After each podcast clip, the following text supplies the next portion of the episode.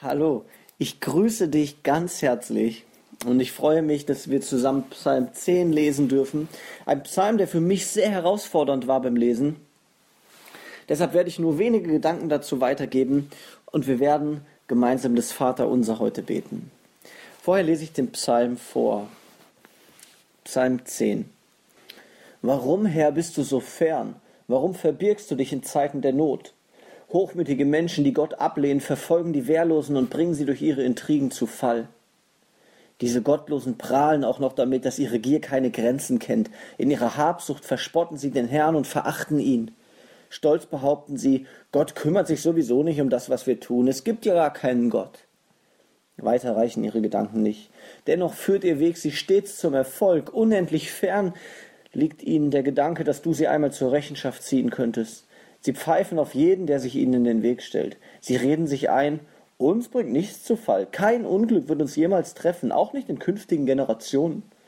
Wenn sie fluchen, betrügen und erpressen, sind sie um Worte nicht verlegen.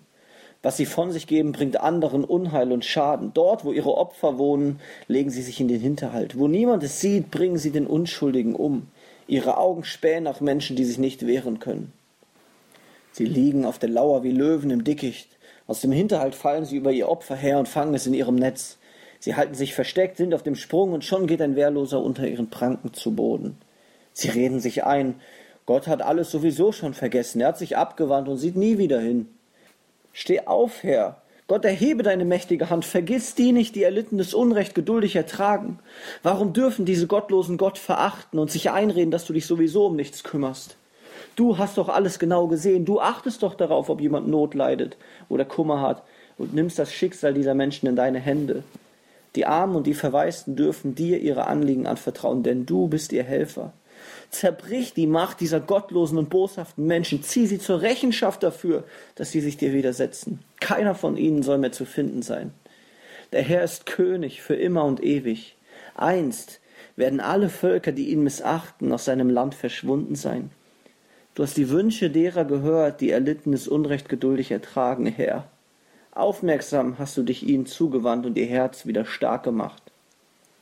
Du wirst den Verwaisten und den Unterdrückten zu ihrem Recht verhelfen. Du wirst nicht zulassen, dass Menschen auf der Erde Angst und Schrecken verbreiten. Was für ein herausfordernder Psalm. Der Autor von diesem Psalm benutzt ganz viele Verse dafür, um zu Gott zu klagen. Und er fragt ihn, warum gibt es so viel Ungerechtigkeit? Warum gibt es Menschen, die andere Menschen ausbeuten, die andere Menschen quälen, die schlecht zu anderen Menschen sind und trotzdem geht es diesen Menschen so gut? Und dann reden sie sogar schlecht über dich, Gott, aber irgendwie tust du nichts. Das ist so ungerecht. Und dann fragt der Autor Gott ganz direkt in Vers dreizehn, warum, Gott, dürfen diese gottlosen Menschen dich verachten und sich einreden, dass du dich sowieso um nichts kümmerst? Warum gibt es so eine Ungerechtigkeit? Vielleicht kennst du diese Frage nach dem Warum. Wenn ich in den Nachrichten äh, Berichte darüber sehe, wie Leid auf dieser Welt passiert, wie Christen getötet und verfolgt werden, wie Menschen ausgebeutet werden, wie Kinder misshandelt werden, dann frage ich mich, Gott, warum gibt es dieses Leid? Warum passiert Ungerechtigkeit? Und der Psalm, der Psalm gibt hier keine Antwort, sondern es bleibt bei dieser Frage stehen. Und der Autor des Psalms schreibt trotzdem weiter und er tut zwei Dinge. Ja, im Vers da drauf, in Vers fünfzehn, fängt er an zu beten und er schreibt hier, Gott, zerbrich die Macht dieser gottlosen und boshaften Menschen, zieh sie zur Rechenschaft dafür, dass sie sich dir widersetzen. Keiner von ihnen soll mehr zu finden sein. Und ich glaube, das ist auch unsere Aufgabe. Wenn wir in den Nachrichten Leid sehen, wenn uns Leid begegnet und Ungerechtigkeit, dann dürfen wir das zu Gott bringen. Und wir dürfen klagen und sagen, Gott, warum ist es so? Aber dann ist es auch unsere Verantwortung, dafür im Gebet einzustehen und dagegen anzubeten. Das Zweite, was der Autor dieses Psalms hier macht, ist, dass er sich die Güte Gottes vor Augen hält und dass er eine Hoffnung sich vor Augen hält, die einfach wahr ist. Ja, er sagt ab Vers siebzehn, Gott, Du hast die Wünsche derer gehört, die jetzt erlittenes Unrecht geduldig ertragen. Herr, aufmerksam hast du dich ihnen zugewandt und ihr Herz wieder stark gemacht. Du wirst den Verwaisten und den Unterdrückten zu ihrem Recht verhelfen. Du wirst nicht zulassen, dass Menschen auf der Erde Angst und Schrecken verbreiten. Er erinnert sich daran, dass Gott gut ist und dass Gott alles zum Guten wenden wird. Und darauf dürfen auch wir vertrauen.